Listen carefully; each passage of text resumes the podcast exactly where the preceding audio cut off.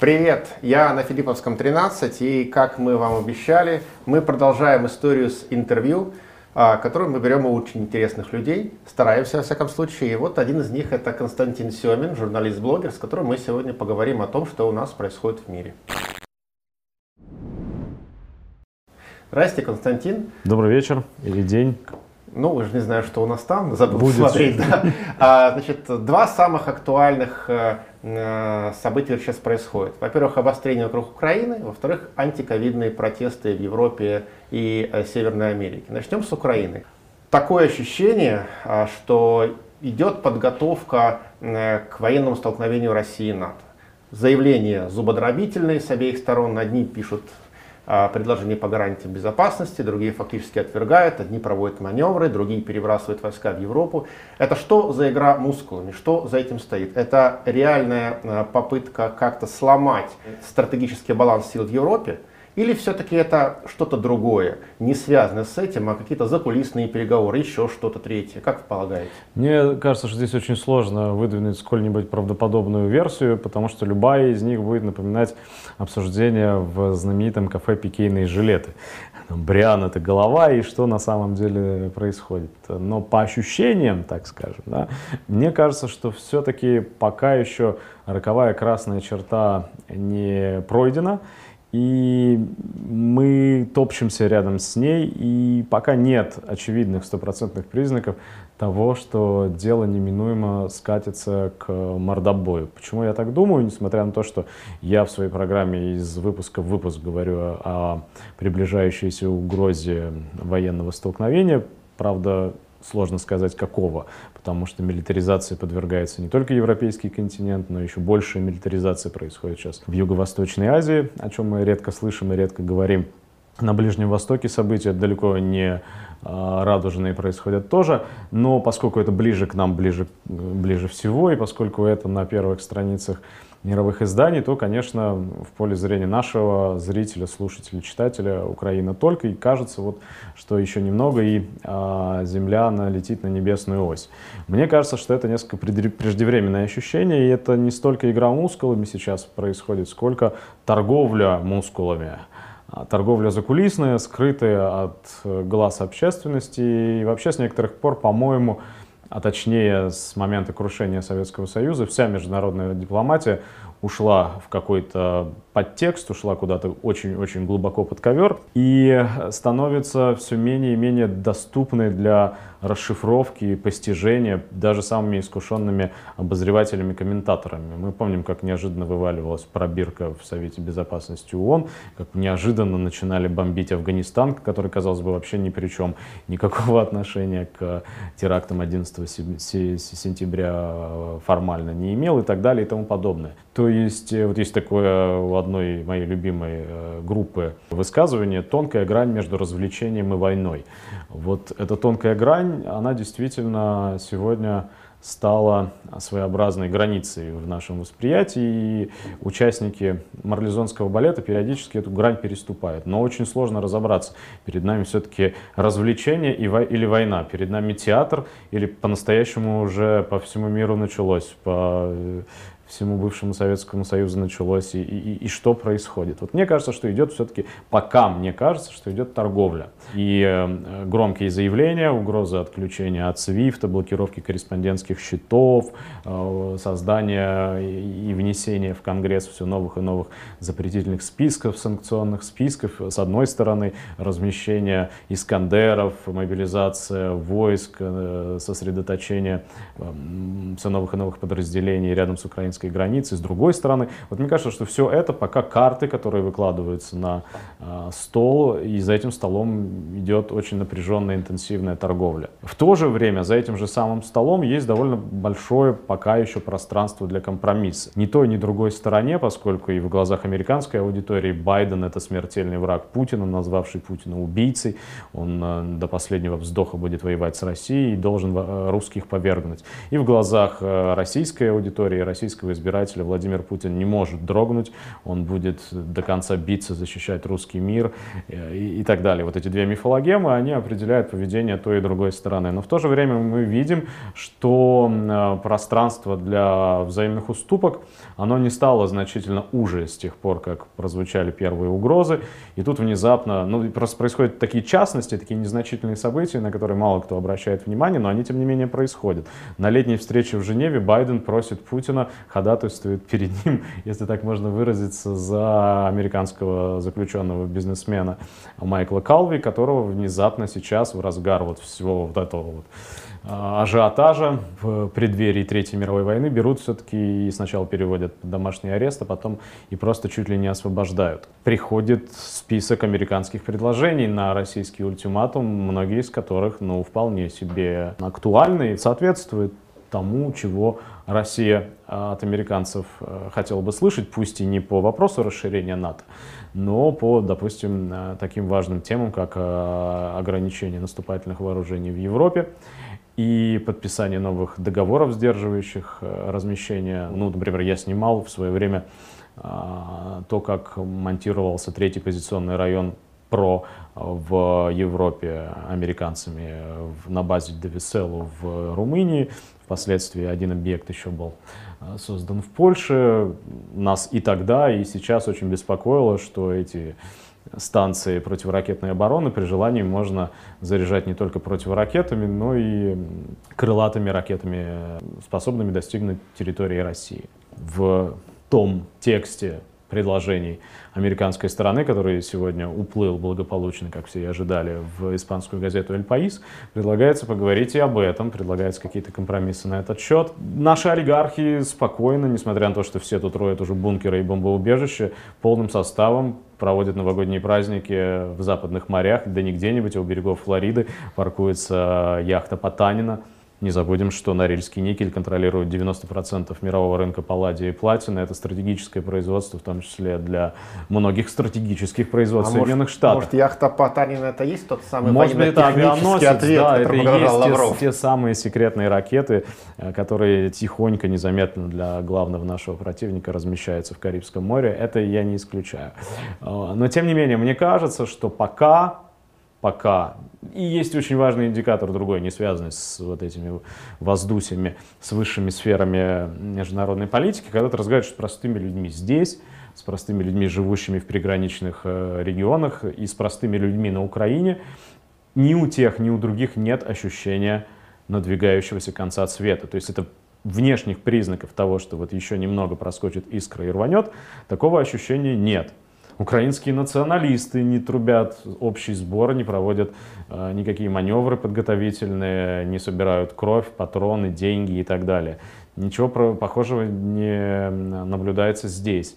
Э, каждый сеанс связи с людьми, которым я доверяю по ту сторону границы, э, свидетельствует о том, что пока еще этого нет. Это все вместе не означает, что не существует угрозы большой войны в Европе. Потому что мы знаем, что самая действенная в таких ситуациях формула этой войны никто не хотел, война была неизбежна. И в 1914 году ровно так же э, строили свои отношения гораздо более связанные между собой э, монархические династии Европы. Они родственными узами были переплетены, и тем не менее это не помешало одному выстрелу Гаврила Принципа в Сараево взять и все это перечеркнуть и запустить процесс, который уже никто не мог остановить. Было произнесено столько слов, было а, заключено столько соглашений, было произведено столько оружия, были развернуты такие мобилизационные планы на всякий случай, хотя воевать никто не собирался, что хватило одной искры для того, чтобы этот процесс уже нельзя было остановить. Все-таки мне кажется, что пока, насколько я вот американский политикум успел изучить и знаю, я оцениваю угрозу войны по-прежнему очень высокой. Я считаю, что экономический кризис, глобальный кризис капиталистической системы неминуемо. Не потому, что этот Байден задумал, или там Трамп, или там Путин к этому клонит, а потому что такова механика э, всей капиталистической системы. Война человечеству гарантирована. В этом я не сомневаюсь нисколько. Вопрос в том, где это произойдет и в какой момент. Сколько до этого времени еще осталось э, мирных месяцев или дней.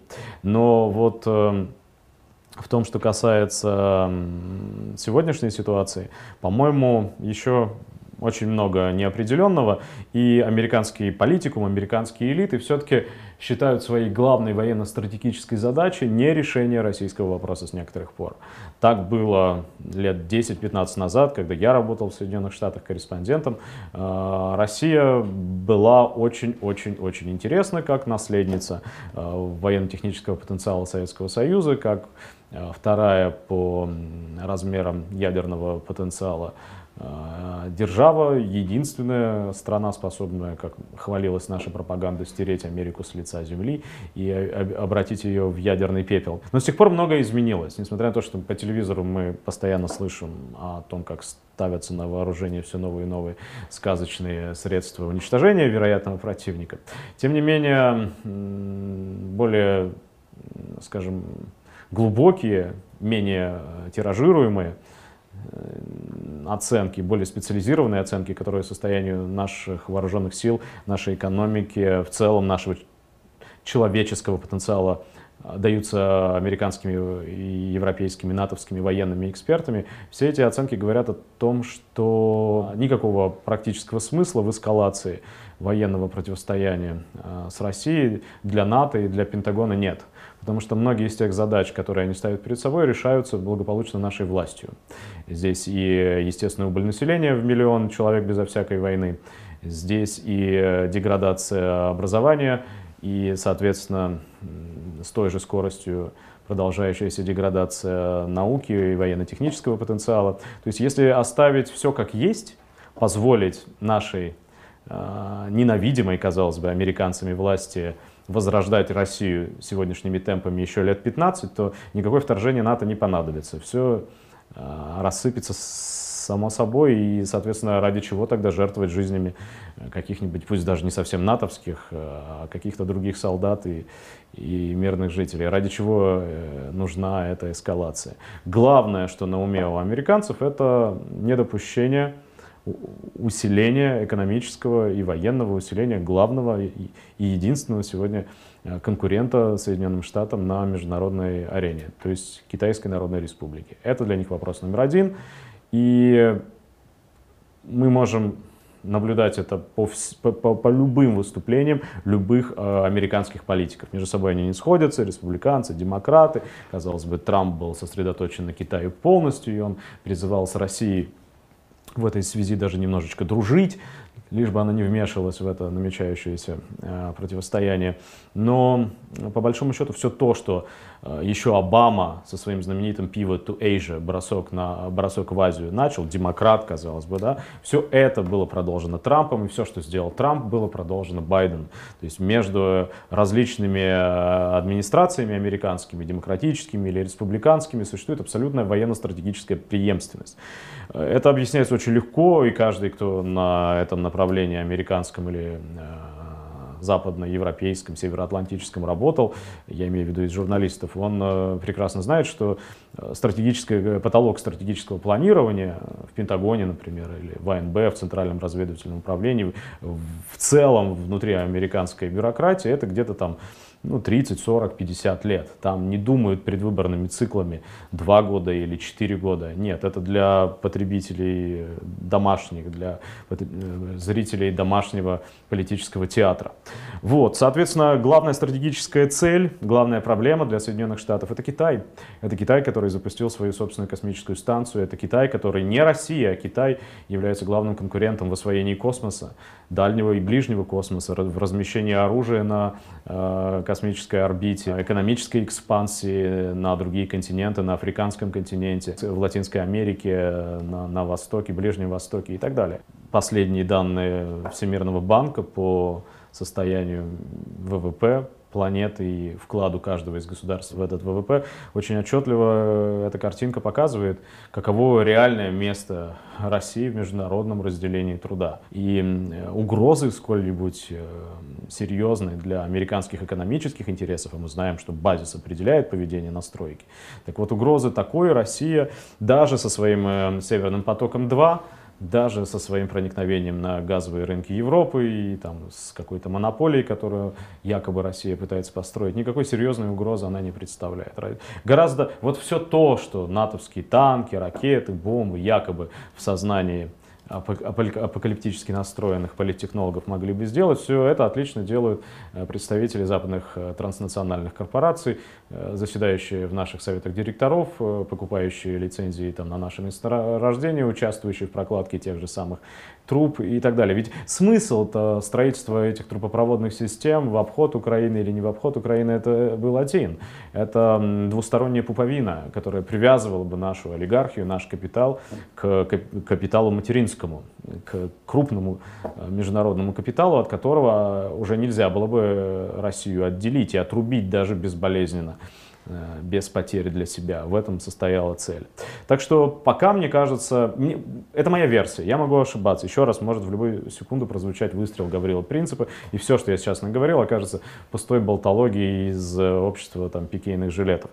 Но пока этот принцип Гаврила пресловутый не появился и не вышел на историческую сцену, мне кажется, что идет э, напряженная торговля, напоминающая нам эм, о том, как эм, у нас выглядели 90-е. Вот мне кажется, что это похоже на то, как ракетиры приходят к какому-нибудь маленькому коммерсанту и говорят, дружок, вот надо, чтобы ты вел себя так.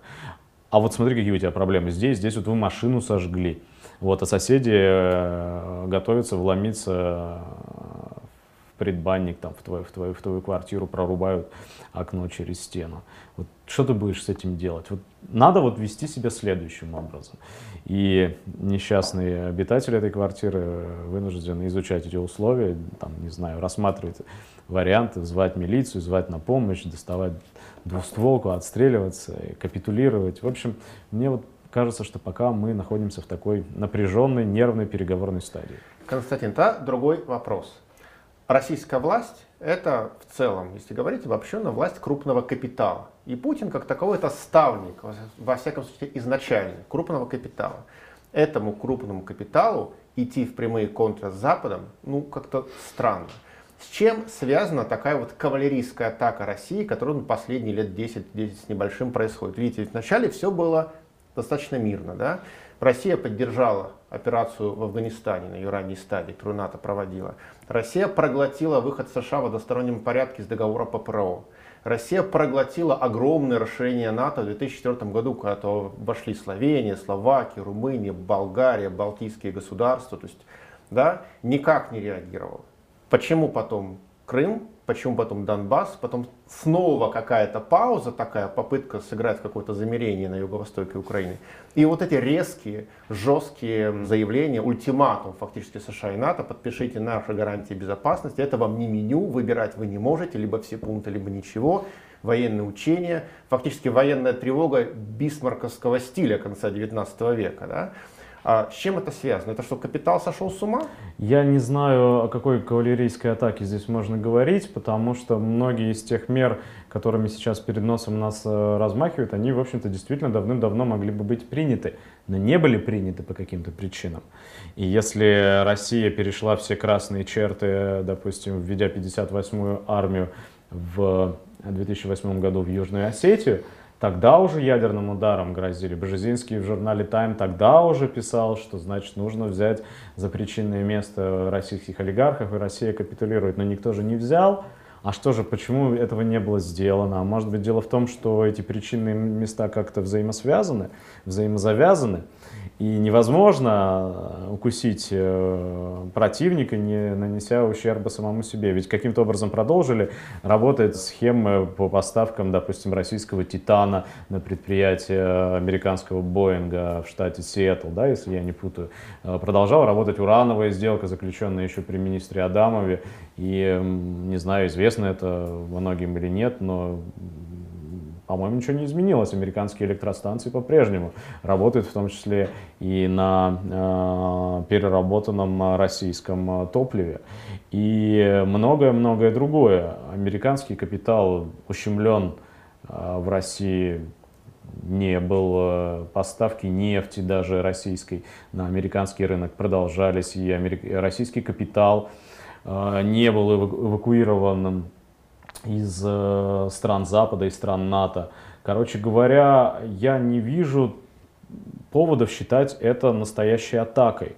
Мне кажется, что это больше имеет отношение к блефу, к шантажу. Потому что если бы они хотели сделать больно, они сделали бы так больно, как сделали больно Ирану, предположим, сделали больно Венесуэле. Им не трудно, у них в э, казначействе американском есть специальные подразделения на уровне самостоятельных спецслужб, которые занимаются ведением финансовой войны. Я рассказывал как-то в одном из выпусков про программу такой практики, и они знают, как делать больно, им вообще не трудно сделать больно. Ни одна серьезная экспортная сделка с участием наших крупных компаний не может быть осуществлена без э, вовлечения в процесс корреспондентских счетов в э, крупнейших американских банках. То есть все, что вообще происходит у нас, вот все то, откуда выплачивается зарплата бюджетникам и пенсионерам, все это проходит до буквы просто перед глазами у наших международных партнеров через их финансовые учреждения. Тут не обязательно даже SWIFT вспоминать. И тем не менее, это не трогали. Это не трогали и продолжают не трогать. А вот э, то, что в ультимативной форме вдруг чего-то требуют, заставляет меня думать, что требует, может быть, немножечко не того, что декларируется потому что процесс экспансии и, и также странными кажутся мне встречные требования России. Вы что, сегодня проснулись, что ли? Вы что, только, э, только заметили, ну, что ну, идет, идет, идет военное освоение территории Украины? Да ладно! Да ладно! А что на территории Одесской области до сих пор в последние 8 лет не обустраивались э, натовские порты, что ли? Вы этого не знали всего? Вы это только сейчас почувствовали? Вы только сейчас узнали, что натовская военная инфраструктура охватывает Украину? Вот сейчас, в декабре, в ноябре, и вы вдруг решили сформулировать ультиматум? А в 2014 году вам это непонятно было? Непонятно было, что это вдруг, что происходит, хочется сказать. Вот есть определенный элемент недоверия той официальной повестки, которой размахивает одна сторона и которой отмахивается другая сторона. Мне кажется, что за всем этим присутствует некая театральность. Мы не можем наверняка утверждать, что на самом деле обсуждается.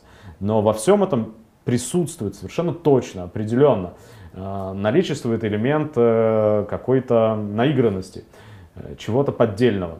Я уверен, что истинная подоплека спора обсуждалась на встрече в Женеве. Я, я уверен, что между собой та и другая сторона отлично понимают, о чем идет речь. Моя версия, речь идет о том, что в конфликте между США и Китаем России предложено принять э, удобную для Соединенных Штатов линию поведения, которую можно было бы, пользуясь нашим дворовым языком, назвать «не отсвечивай». Возможно, это противоречит нашим интересам, то есть интересам нашего капитала. Возможно, это вызывает у нашего капитала встречную боязнь, страх заслужить неудовольствие нашего влиятельного восточного соседа, у которого тоже есть свои взгляды на то, как а, российская внешняя политика могла бы выглядеть. В свое время, когда разворачивались события в Беларуси, мне казалось, что белорусскую невесту, как в свое время украинскую невесту, рвут на части. С одной стороны тянет на восток Россия, с другой стороны на себя Польша, Германия, Соединенные Штаты. То теперь пришло время уже России оказаться невестой на выданье между двумя центрами силы, каждый из которых хотел бы видеть ее либо в положении нейтрального игрока, либо в положении своего союзника. Вот посмотрим, чем это дело кончится. Но тут, естественно, на ум приходит еще одна аналогия. Когда грянула Первая мировая война, в которую были вовлечены все слабые и сильные капиталистические экономики, очень быстро выяснилось, что в этой цепочке есть одно слабое звено. Рвется то, что слабее всего. Вот очень не хотелось бы, чтобы наша страна попробовала себя в этом статусе опять. Хорошо, раз уж мы заговорили про Китай. А Китай, в отличие от России, и Америка э, тоже воюют с Китаем всерьез? То есть это главные сейчас антагонисты сегодняшней мировой политики? Есть разные мнения. Когда вот э, работал я в Штатах, была там популярна такая доктрина чимерика. Дескать, нам нечего делить, поскольку все американские товары производятся в Китае. Это такая мировая сборочная мастерская. Э, по, по этой причине нужно идти к слиянию двух э, этих экономических колоссов, к, созданию чего-то общего, к созданию площадок для разрешения споров. И глобализация, по версии сторонников этой концепции, должна была бы вот покоиться на двух китах. Американском и китайском. Но, как показало время, прав был Владимир Ильич Ленин – в своей работе «Империализм как высшая стадия капитализма», объяснявший, что такого не случается. У него был оппонент влиятельный, австрийский социал-демократ Карл Каутский, который говорил, что однажды все капиталисты, ну, мы видим в каждой отдельной экономике, монополии сливаются в супермонополию. Да, идет бесконечный, бесконечный процесс пожирания большими акулами малых акул, средних акул, и в результате должна образоваться одна глобальная здоровенная акула. И э, этот самый мир, который Каутский называл миром ультраимпериализма, он и будет означать наступление некой стабильности, некоего состояния покоя. Вот Ленин с ним спорил в этой работе, в частности, говорит, такого не бывает, потому что э, диалектика э, развития капитализма э, подразумевает наличие непреодолимых противоречий между конкурирующими центрами капитала. И вот именно эта конкуренция, собственно говоря, и развалила Чимерику, сделала ее невозможной.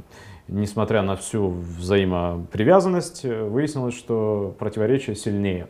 Эти противоречия обостряются тогда, когда сужается кормовая база. А кормовая база для капитала сужается тогда, когда случается экономический кризис, когда становится э, нужно драться за рынки сбыта, за рабочую силу, за финансовый капитал, за новые технологии. И мы видим все это происходит фактически на разных скоростях с 2008 года, когда э, глобальный финансовый экономический кризис стартовал. Ну, конечно, он начался чуть-чуть пораньше, но он так, на поверхность вышел именно тогда с крушением американских банков, и он продолжается до сих пор. Мы отпраздновали неоднократно победу над этим кризисом, большая двадцатка фотографировалась, пила шампанское, но все мы понимаем, что кризис этот здесь. И никакие бесконечные вливания ликвидности международными центробанками, никакие инъекции вот этих вот э, чрезвычайных э, финансовых э, ресурсов, они не помогают.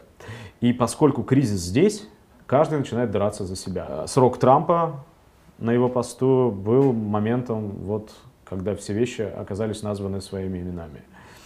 Обама это предчувствовал, он строил отношения с Китаем, по крайней мере, старался довольно уважительно, но Трамп уже не нуждался ни в каких ограничениях, он отбросил все. Вы помните эти знаменитые ролики на ютубе, где там 15 минут он повторяет только одно слово «Чайна». Чайна, Чайна, война с Huawei, война из-за 5G, а, развертывание новых и новых э, воинских соединений по э, периметру китайских границ, ядерное оружие на Гуам, война в Мьянме, э, вооружение Вьетнама, вооружение Филиппин, учение с Японией. Короче, все это продолжение одного и того же. Противоречия эти неустранимы. Забавно при этом то, что, как неоднократно бывало уже в истории капитализма, конкурента себе, противника себе американский капитал вырастил сам. Именно американские и западноевропейские инвестиции в китайскую экономику с 1979 года превратили Китай в ту мощную страну, э, которую мы видим перед собой сегодня и создали у этой страны те амбиции, с которыми сейчас, раздираемый собственными противоречиями, американский капитал пытается справиться. Я думаю, что у этой драмы нет мирного разрешения. Невозможно представить себе, что на каком-нибудь форуме, пусть это будет не Си Цзиньпин, пусть это будет кто угодно другой, или не Байден, а кто угодно другой, невозможно представить, что лидеры эти, элиты эти, капиталы это вдруг, эти вдруг расплачутся, бросятся друг другу на шею и скажут, что да давайте жить дружно уже. Хорошо, американцы этого не понимали во время визита Никсона и Киссинджера в 1972 году э, в Пекин. Они не понимали, что заходя на американский рынок, инвестируя туда, создавая фактически китайскую экономику. Ведь вся китайская модернизация это творение Соединенных Штатов. Да? А, извините, Они... а немецкая э, модернизация 30-х годов после Веймарской республики это не творение а американского вот параллели капитала? можете провести между Я не хочу провести параллели между Рейхом и китайской коммунистической партией, безусловно, но то, как работает вывоз капитала, безусловно, ну, как, как модели, да? Да, Когда да. Был план, ну, ты ищешь дешевую рабочую силу. План Юнга, план Дауэса, они помогали из репарационной этой петли выбраться Германии, потом пришел Гитлер, они туда инвестировали, потом война. Реваншизм, милитаризм, все это неизбежные следствия. И поэтому рассчитывать на то, что а, сегодняшние Рокфеллеры или Морганы будут более дальновидными. Это капитал работает так. Он сам создает себе вот то самое противоречие. Он сам создает То себе сам конкурент. продаст веревку, на которой его потом Ну, насчет повесить, я думаю, это очень повесят. да- далековато еще. Но то, что он выращивает себе конкурента, это безусловно. Такова природа капитализма. Здесь не, не в Гитлере дело, и не в коммунизме дело, и не в американцах дело. По-другому быть просто не могло. Глядя на двух противников, э, с которыми предстояло американскому капитализму в 70-е, 80-е, там, в 60-е сражаться, американцы однозначно делали вывод, что Советский Союз сильнее. Ну, в И то если- время, да, да, да, конечно, и- да. и если заключать с кем-то союз, то со вчерашним союзником Со- Советского Союза. И это- этот кульбит, эта трансформация, она очень большую роль сыграла в обрушении социалистической системы. То, что удалось, то, о чем удалось договориться Киссинджеру и Никсону в 1979 году в Пекине. А, Думали ли они тогда, что они вот открывают дорогу для э, восстановления дракона? Я думаю, что они не исключали этого, но они убеждены. Механизма перестраховки они не создали никакого. При том, что стратегические планы во всяких пентагонах Были, конечно. просчитываются на много десятилетий вперед, никто не гарантирует, что эти планы будут работать. Хорошо, вот тогда так. Советский Союз рухнул в 91 году. Почему американцы не приступили к сдерживанию Китая в 90-е? Почему все 90-е?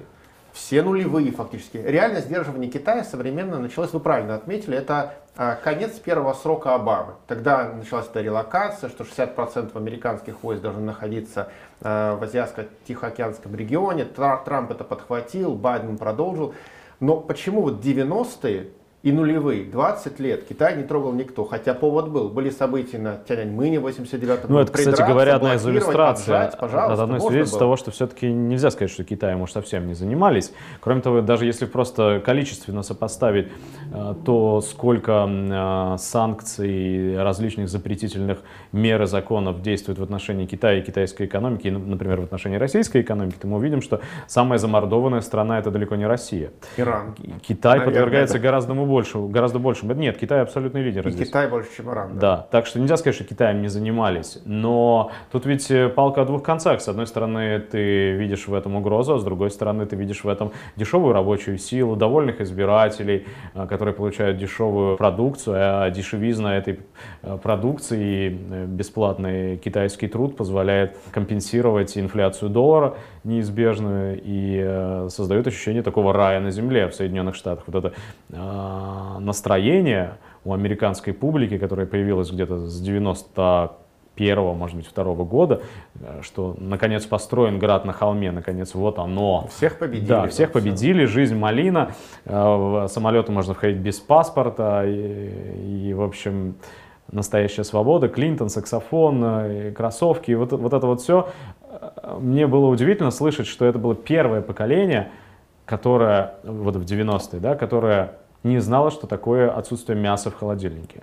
Или э, что такое забастовка, охватившая целый штат. Или э, что такое массовые беспорядки, э, в которых выгорало бы несколько районов Чикаго с бомбардировкой бастующих или там бун- Детройт, бун- бун- 68-й бун- год. Да, много бу- чего бу- можно бунтующих с воздуха. То есть это благословенное время, и оно было оплачено двумя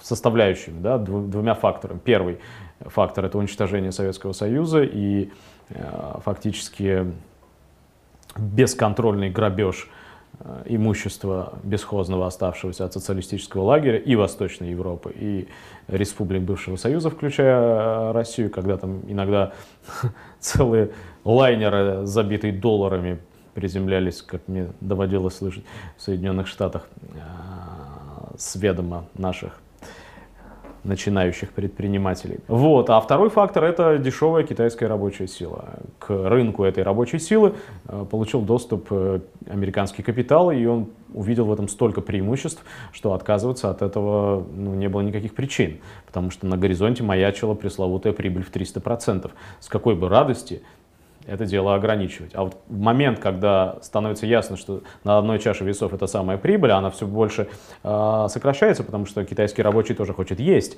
а китайское правительство вдруг э, вознамерилось вывести из крайней нищеты э, миллионы своих э, сограждан и э, добилось определенных успехов в этом. И по мере того, как э, экономические дивиденды, отдача от освоения китайского рынка рабочей силы падали, а риски, связанные с усилением китайского государства и амбиций китайского капитала на международной арене, наоборот, росли. И, очевидно, и менялось и отношение американской администрации и американского капитала к этому вопросу. Китай это страна коммунистическая? Я не могу ответить на этот вопрос, его задают постоянно, и для того, чтобы уверенно об этом рассуждать, нужно быть как минимум долго проработавшим, прожившим в Китае человеком, лучше китайцем. А во-вторых, нужно все-таки э, быть э, посвященным во многие нюансы э, тамошней политической жизни и экономической. Если я скажу сейчас, что это социализм, на меня обидятся многие мои товарищи, которые по щелчку пальцев выложат а, целую гору свидетельств того, как жесток и несправедлив китайский капитал к китайским рабочим, как он их безжалостно эксплуатирует, как у них нет никаких прав, как э, уничтожаются остатки социального государства так же, как у нас, э, это с одной стороны. А с другой стороны, если я скажу, что там капитализм, на меня обидятся другие товарищи, которые скажут, что там по-прежнему действуют э, многие системы социального страхования, что ни одна капиталистическая страна не может похвастаться такими механизмами долгосрочного государственного планирования, где э, в собственности государства или под контролем государства находились такие бы колоссальные стратегические, гигантские просто отрасли народного хозяйства. И то, и другое будет правдой. Я думаю, что мы наблюдаем Китай в таком противоречивом становлении, в развитии. Они называют это социализмом с китайской спецификой, но в любой момент сейчас это может обернуться совершенно однозначным капитализмом и даже империализмом, а может быть еще, возможно, наверное, еще нельзя исключать такой вероятности. Эта система способна совершить кульбит и вернуться на Э, рельсы социализма. Может быть. Но, повторюсь, я не хотел бы здесь спекулировать, поскольку не являюсь экспертом по Китаю. Хорошо. Вот мы поговорили о том, что США и Китай входят в клинч по понятным причинам, но этот клинч, пик этого клинча во время Трампа пришелся на период пандемии. Пришла внезапно пандемия коронавируса, все стали вводить разные ограничения, кто как справлялся. Самый жесткий антиковидный режим – это Западная Европа, как ни странно. Да? Там серьезно закручивает гайки. Ну и Китай тоже, Китай, конечно. Ну, да. Ну, то, Китай и Западная Европа. Ну, Китай Северная Корея. Ну, так, ну это уже так, исключение. Ну вот Западная Европа, да, гайки всерьез закручиваются, так даже в Соединенных Штатах, как там не закручивается. Это вызывает протест, такой сильный социальный протест. Причем такое ощущение уже протестует не против ковидных ограничений, а потому что жизнь ухудшается, есть как бы ощущение, что это поколение живет все хуже и хуже, ограничение политических свобод, уже антиковидные меры уже на второй план отходят. Вот это движение, а там уже по 100 тысяч, по 50 тысяч выходит в европейских столицах. Такого не было с конца 60-х в Европе. Хотя еще до 60-х годов не доросли численно, но уже тенденция очевидная. Как вы полагаете, вот эти антиковидные бунты, демонстрации, протесты, они могут преобразоваться во что-то подобное тому, что было в Европе в конце 60-х, когда был Красный май в Париже в 69 году, когда были а, пасхальные демонстрации, пасхальные протесты в Западной Германии, когда в Италии э, было побоище в Риме знаменитое, а потом там свинцовые 70-е накрыли Италию. Вот такие процессы могут из-за этого пойти? Или это разные абсолютно истории, не надо их сравнивать? Я думаю, что это разные истории, которые очень сложно сравнивать, но между ними есть кое-что общее. Во-первых, 60-е э, годы и в Париже, и в Западной Европе, и в Соединенных Штатах, э, где вот знаменитые эти разогнанные митинги тоже в Чикаго, и судебные процессы, антивоенные демонстрации в Нью-Йорке, марш миллионов на Вашингтон и так далее и тому подобное. Все это имело совершенно отчетливый такой социалистический вектор, э, социалистическую направленность, антивоенную направленность. Я, кстати, не согласен с тем, что мы наблюдаем что-то подобное в Европе впервые или в Соединенных Штатах впервые с 60-х. Не стоит забывать э, разгромленные саммиты Большой Восьмерки в э, Сиэтле, в Генуе, где, ну, я не знаю насчет 50 тысяч, но были весьма солидные солидные толпы и даже жертвы какие-то. А, так что это не случайный всплеск какого-то недовольства. Совсем только что наблюдали желтые жилеты, гуляющие по Елисейским полям. То есть это не что-то исключительное для американской политической традиции. Может быть, нам это немножко в диковинку, где уже невозможно на улицу выйти даже с воображаемым плакатом. А в Соединенных Штатах или в Европе это пока еще в порядке вещей Сколько это будет продолжаться, сказать сложно, но сегодняшние антиковидные митинги, они имеют совершенно противоположный идеологический вектор. В них участвуют люди преимущественно э, крайне правых или просто правых э, воззрений. Они не требуют никакого построения там, государства социальной справедливости. Они выступают не против войны, они наоборот выступают за милитаризацию общества, за э, изгнание или подавление меньшинств, ну, кого кто раздражает, кого-то там Билл Гейтс, кого-то иллюминаты, кого-то мигранты с Ближнего Востока или из Мексики, неважно. Но э, настроение этой толпы разъяренных водителей в Канаде или недовольных э, немцев э, в Берлине или таких же итальянцев – они совершенно не левые. Там нет ничего напоминающего Знак парижскую весну. Получается. Ну, а вот причина для недовольства, мы же понимаем, что обертка может быть любой, а причина для э, такого недовольства, она, конечно, остается прежней. Эта причина находится в экономике. Ухудшение э, условий жизни, безработица, сокращение пособий, э, сужение перспектив – и, конечно, да, есть разница в социальном составе протестующих. Если в Париже в 1968 году митинговали студенты, и то, рабочие. Да, и рабочие. То здесь мы видим, как правило, мелкую буржуазию, индивидуальных предпринимателей. Ну, взять дальнобойщиков, допустим, канадских. Да? Это люди, которые зарабатывают деньги, по которым ограничительные меры правительства бьют напрямую в первую очередь.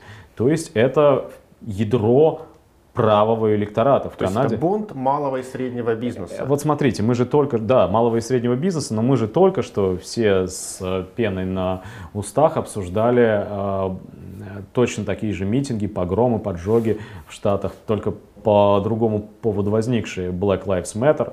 Э, там-то вот как раз другая публика выступала, там был первопричиной, точнее поводом был расовый конфликт, но он спровоцировал выступление интеллигенции, студентов, рабочих э, в самых разных штатах, э, настроенных совершенно иначе. И я почему об этом вспоминаю, о том и о другом примере? Потому что в целом, если смотреть на эту ситуацию, речь о том, что в каждой из стран исчезает центр, он растворяется, ничего посередине не остается, резко поляризуется общественное мнение, одни начинают видеть э, решение всех проблем в сильной руке, которая будет наводить патриотизм и делать Францию, Италию, Америку, Россию снова великими, с опорой на традиционные ценности, э, с изгнанием всех чужаков, а если необходимо, можем повторить, там, устроить мордобой, лучше за границей, но в случае необходимости и здесь. Посмотрите, только за последние полгода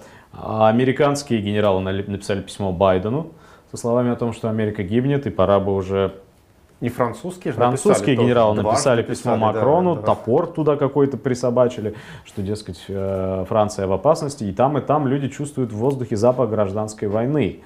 Вот, поэтому речь не о том, что у нас тут э, какая-то весна назревает. Речь о том, что капиталистический кризис высвобождает, точнее запускает реактор вот этих вот э, противоречий. То, что когда более-менее сытно живется и полон холодильник, и ты получаешь свою копеечку, а то, что спит и ты, ты нейтрален.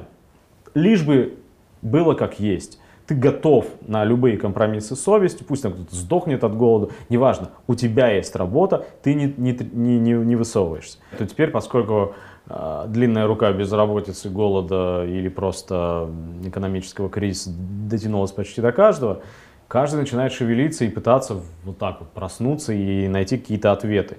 Ну и все находят ответы в меру своей испорченности. Кого-то тянет вправо, кого-то тянет влево. Но главное, что всех тянет в разные стороны. И конфликтность, конфликтный потенциал, как внутри каждого из государств, в, котором, в каждом из которых эти противоречия растут, так и между этими государствами увеличивается. И самое, конечно, обидное и неприятное, что человечество это видело уже все. И видело не один раз. А то, что это происходит, мы видим по... Если посмотреть на карту вот, мира, да, то мы видим, что тут, то там, то тут, то там а, все чаще пузыри этого кризиса появляются на поверхности и лопаются. Смотрите на Ливан. Еще вчера благополучнейшая экономика на Ближнем Востоке, считавшаяся витриной, а, ближневосточный Париж. Что такое Ливан сегодня? Это территория гражданской войны. А, посмотрите на многие государства Европы, посмотрите, во что превратилась Болгария, посмотрите на грани чего балансирует Турция и так далее. Посмотрите на Казахстан в начале этого года. Казалось бы, это далеко от нас. Это недалеко от нас, это здесь. Хорошо. А каков в таком случае был, как вы полагаете, механизм протеста в конце 60-х? Там больше э, на левой основе все это делалось. Кто студенты, рабочие. То есть в чем вот кардинальное отличие этих протестов, мы уже выяснили. Но тогда этот механизм был а, запущен и протесты пошли, потому что интерес к левой идее был большой? Или какие-то другие механизмы сработали? Я думаю, что многое тогда работало и в Штатах, и в Европе. Э, точно так же, как сегодня, ощущался экономический кризис. К этому добавлялась э, Вьетнамская война, которая могла расшириться, и поскольку это было противостояние двух лагерей, каждый, находившийся по ту или по другую сторону, э, воспринимал себя причастным к этим событиям. Сегодня Вьетнам, завтра Камбоджа, послезавтра Алжир, там, Сальвадор, Никарагуа и так далее. Не было тех, кто ни при чем, не было тех, от кого это далеко. Э, американцам приходилось укрываться от призыва в Канаде, немцы устраивали из э, разных там радикальных левацких группировок э, акции против войны э, во Вьетнаме, плюс еще Ближний Восток полыхал, должен был там совсем воспламениться и так далее. Так что э, многие из этих факторов, которые мы сегодня воспринимаем как что-то абсолютно новое, они тогда считались данностью, они повсеместно присутствовали. Ну и плюс, естественно, еще существовала сегодня для нас уже незнакомая инерция социалистического взрыва революции 17 года. Потому что Советский Союз это был не просто пример того, что возможен другой мир.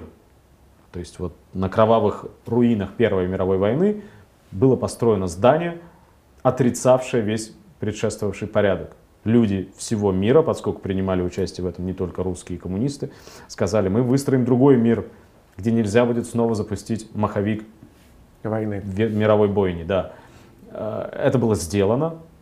Этот мир отстоял свое лицо и свое право на жизнь в самой кровавой из э, войн, э, случавшихся в истории во Второй мировой. Вышел из этой войны победителем и моральным победителем, и фактическим победителем.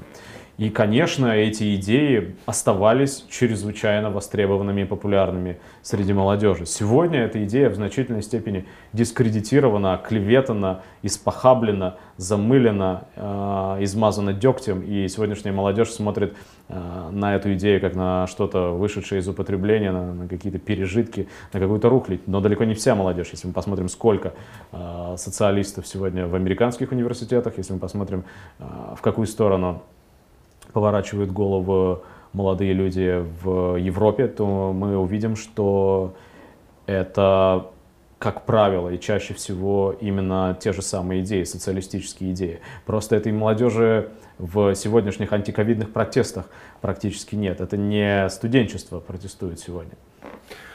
Хорошо. А Советский Союз во время протестов конца 60-х вел себя несколько странно и нелогично. Именно в это время начинается процесс разрядки, а, и который заканчивается а, заключительным Хельсинским актом 1975 года. Казалось бы, тут надо поднажать, попытаться перетащить на свою сторону европейскую молодежь, активнее вмешиваться в те процессы, которые происходили тогда во Франции, в Западной Германии, в Италии.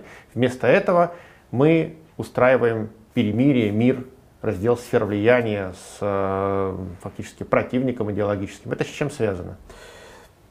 Мне сложно ответить на этот вопрос. я не был очевидцем ну, этих событий. Да, да, как, как такое это, Потому что он очень, очень такой многомерный.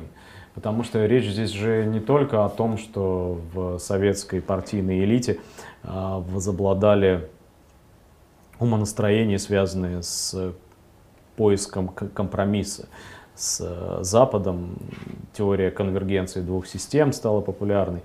Э, здесь много чего э, сыграло роль свою, по-моему.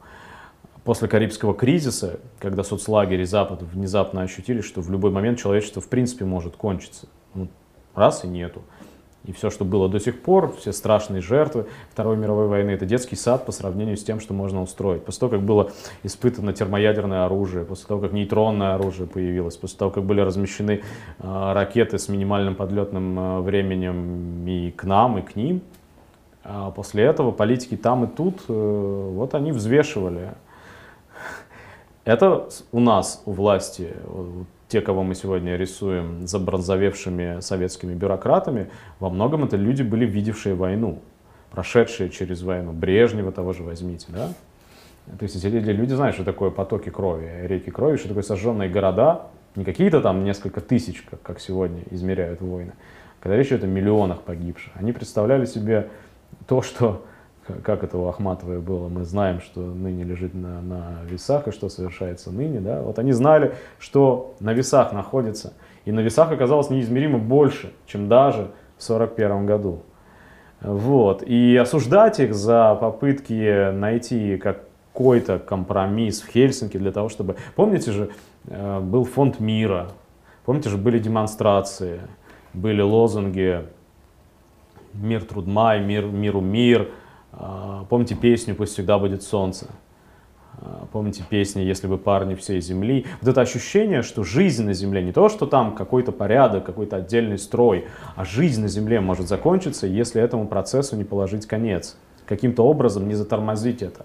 Я помню журналы «Крокодил», которые выписывали родители, и даже в карикатурах, даже в этих забавных рисунках отражался страх, ужас перед возможным взаимным уничтожением. С одной стороны, это взаимное уничтожение, его перспектива не позволяла уничтожить друг другу двум системам. Этот взведенный постоянно курок, направленный каждому в лоб, он заставлял э, воздерживаться от каких-то радикальных шагов.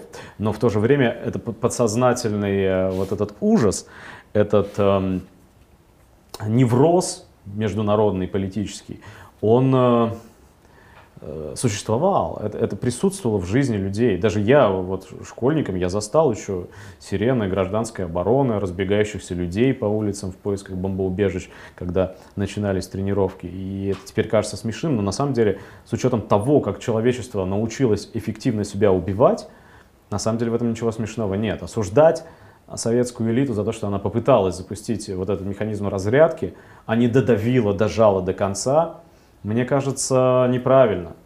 Возможно, стало ясно, что капиталистический мир не так мертв и не так смертельно болен, как это виделось сначала. Возможно, выяснилось, что попытки запустить э, социалистические революции, помочь социалистическим революциям, революциям в отсталых странах Латинской Америки или третьего мира в целом, или внутри э, самих Соединенных Штатов поддержать революционное движение, эти попытки оказались неудачными. И, соответственно, какая перспектива тогда открывалась между двумя этими противоборствующими системами? Уничтожить друг друга или научиться, как это было мирное сосуществование? Они выбрали мирное сосуществование. Соединенные Штаты, мировой империализм истолковали мирное сосуществование как карт-бланш на уничтожение более слабого. И они этим карт-бланшем воспользовались сполна. Вы верите в теорию конвергенции? Нет, не верю. То есть не может быть некая такая глобальная экономическая модель, сочетающая все черты капитализма и социализма. Нет, потому что ключевым и определяющим является вопрос о собственности на средства производства. Это самое главное. И вопрос о политической власти. Если политическая власть принадлежит наемным работникам, а собственность на средства производства является общественной, то могут внедряться любые элементы рыночных капиталистических отношений э, по пути к главной цели – строительству коммунизма. Э, общество бесклассового и общество, переросшего в своем развитии товарный обмен. Если же ситуация выглядит иначе, Если нам предлагают устраивать конвергенцию на противоположных началах, когда политическая власть принадлежит капиталу, а собственность является частной, но развешаны кругом плакаты, называющие все это дело мирным сосуществованием классов, солидарным сосуществованием классов, с, скажем так, э, социалистической какой-то подоплекой. Ну, у нас есть норвежский социализм, у нас есть датский социализм, шведский социализм и разные другие симулякры социализма, то, конечно, к социализму это никакого отношения не имеет. Поэтому вопрос или-или он не может быть снят. Он решается другими способами в истории. То есть либо то, либо другое. Либо то, либо другое, и боюсь, не мирно. Боюсь, не мирно. Хорошо, тогда такой общий вопрос.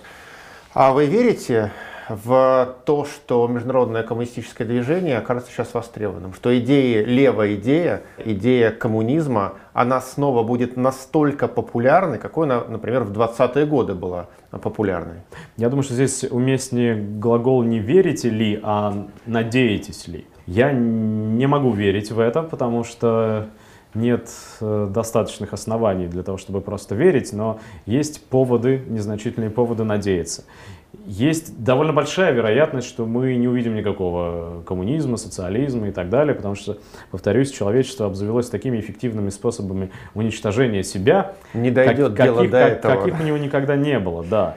И из раза в раз, из интервью в интервью я повторяю одну и ту же формулу, высказанную немецкой социалисткой Розой Люксембург, о том, что перед человечеством два пути – варварство или социализм. Нет никаких гарантий, что, того, что мы, мы не, не выберем варварство. У нас есть очень много причин, очень много способов организовать себе самое настоящее варварство. На руинах э, вот, или в каком-нибудь э, в каком-нибудь суперподчиненном, э, суперколониальном статусе, тем не менее, варварство очень возможно. Верю ли я, надеюсь ли я на то, что появятся люди, которые скажут варварству нет? Надеюсь и верю. И я считаю, что хотя сейчас коммунистическое движение и в нашей стране, и в других странах находится в униженном и оскорбленном состоянии, партий как таковых нет. Если есть они, то они выражают не интересы рабочего класса, а интересы кого угодно, чаще всего все того же капитала. Между собой эти разрозненные организации ведут отчаянную грызню. Э, они давным-давно забыли о международной солидарности трудящихся, об обязанности рабочих всех стран выступать солидарно и коллективно против войны против собственной буржуазии, против военных заказов. Э, ничего этого не происходит. И, соответственно, дорога к войне о какой бы войне мы ни говорили, о региональной или крупном, о крупном а, международном конфликте, эта дорога, к сожалению, сегодня, она, она никогда была, не была настолько широкой и ни, никогда не была настолько а, заасфальтированной. Вот сегодня она расчищена полностью.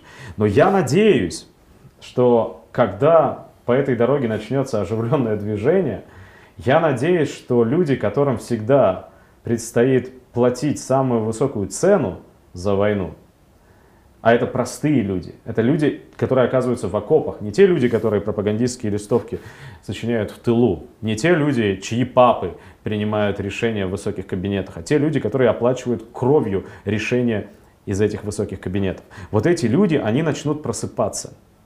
И митинги, о которых вы говорили, митинги правого толка, митинги левого толка, они на самом деле и говорят о том, что температура в кастрюле повышается. И люди начинают просыпаться. И нужно, то есть вопрос главный, и один из главных вопросов момента заключается в том, кто будет более проворным в конкуренции, в борьбе за внимание, за умы и сердца этих людей. Кто сумеет большему количеству раз... людей разъяснить, где на самом деле находится выход из положения. Потому что э, помимо таких людей, как я, есть немало других, которые объясняют, что давай надерем им задницу, давай отберем у них кусок хлеба, давай заберем их территорию, давай изгоним всех э, лишних неправильных, некрасивых отсюда и сделаем нормальную, хорошую русскую, украинскую, польскую, американскую рыночную мечту здесь. Вот э, нужно успевать объяснять людям, что этого не получится и это не выход. Может быть, что-то изменится, когда, наконец, в полной мере наступит э, глобальная экономическая рецессия – мировой экономический кризис? Думаю, да. Думаю, что это будет серьезным катализатором, как это было в 29 году, как это было в 1914 году, поскольку до Гаврилы Принципа был обвал на Нью-Йоркской фондовой бирже, с которого покатилась волна по всем экономикам мира и активизировала политические процессы в каждой из стран. Так что я думаю, да, безусловно. До тех пор, пока Федрезерв там своей дрожащей старческой рукой вкалывает очередные триллионы, до тех пор этот балаган будет вертеться. Но вот нам обещают в марте, что печатный станок будет остановлен, ставки начнут повышаться, и посмотрим, что будет происходить с фондовыми рынками. Нам же говорят, что все эти нобелевские лауреаты, Сергей Гуриевы и прочие гуру экономических наук внушают нам, что доллары можно рисовать, а не обязательно доллары, евро, иены да. можно рисовать и вбрасывать в экономику. Они нарисовали что-то там под 14 или под 20 триллионов за годы пандемии. И, очевидно, у мировой экономики несварение желудка. И э, впереди вполне вероятно кровотечение. Посмотрим. То есть будущее в черных тонах. Нас ждет глобальная экономическая рецессия, потом, возможно, какой-то военный конфликт, и есть определенная надежда, будем не верить, что как-то это все разрулится. Я не вижу, к сожалению, других, эм, других эм, поводов, других причин, э, других эм, факторов, которые могли бы привести к пробуждению классового сознания. Только встряска. Экономика, война, Хотелось встряска. бы, чтобы это был мой блог, допустим, или ваша передача. Хотелось бы, чтобы нашлись какие-то люди, которым... Но мы знаем, что одиночка, пусть даже самый могущественный политик, герой, там, я не знаю, а, человек на белом коне, все это ерунда. В истории это не работает. В истории работают большие числа. В истории работают массивы и массы. Массы, массы людские массы. Массы не просыпаются от комариного писка массы просыпаются по другому поводу. Ну, будем надеяться, что эта большая встряска пойдет по самому позитивному сценарию, что погибнет меньше людей, что не будет серьезные потери в экономике. Как-нибудь мы этот трудный период переживем. Ну и я думаю, вы правы, да, что-то должно произойти, что-то витает в воздухе. Ощущение какого-то перелома, которым, который мы пройдем и придем к чему-то другому. Того сейчас мы не видим. Чаще всего я использую русскую народную метафору, когда об этом говорю. Мы знаем, что до тех пор, пока не клюнет жареный петух, никто не начинает креститься, дергаться, да, дергаться креститься, да. пока не грянет гром. Вот не то, чтобы я призываю эту птицу, и не то, чтобы я хотел бы, чтобы завтра изменились погодные условия. Но если выглянуть за окно, то, к сожалению, прогноз неутешительный. Ну, в общем, все мрачно, но будем надеяться на лучшее. Так точно. Спасибо, Константин. Было очень приятно с вами беседовать. Спасибо.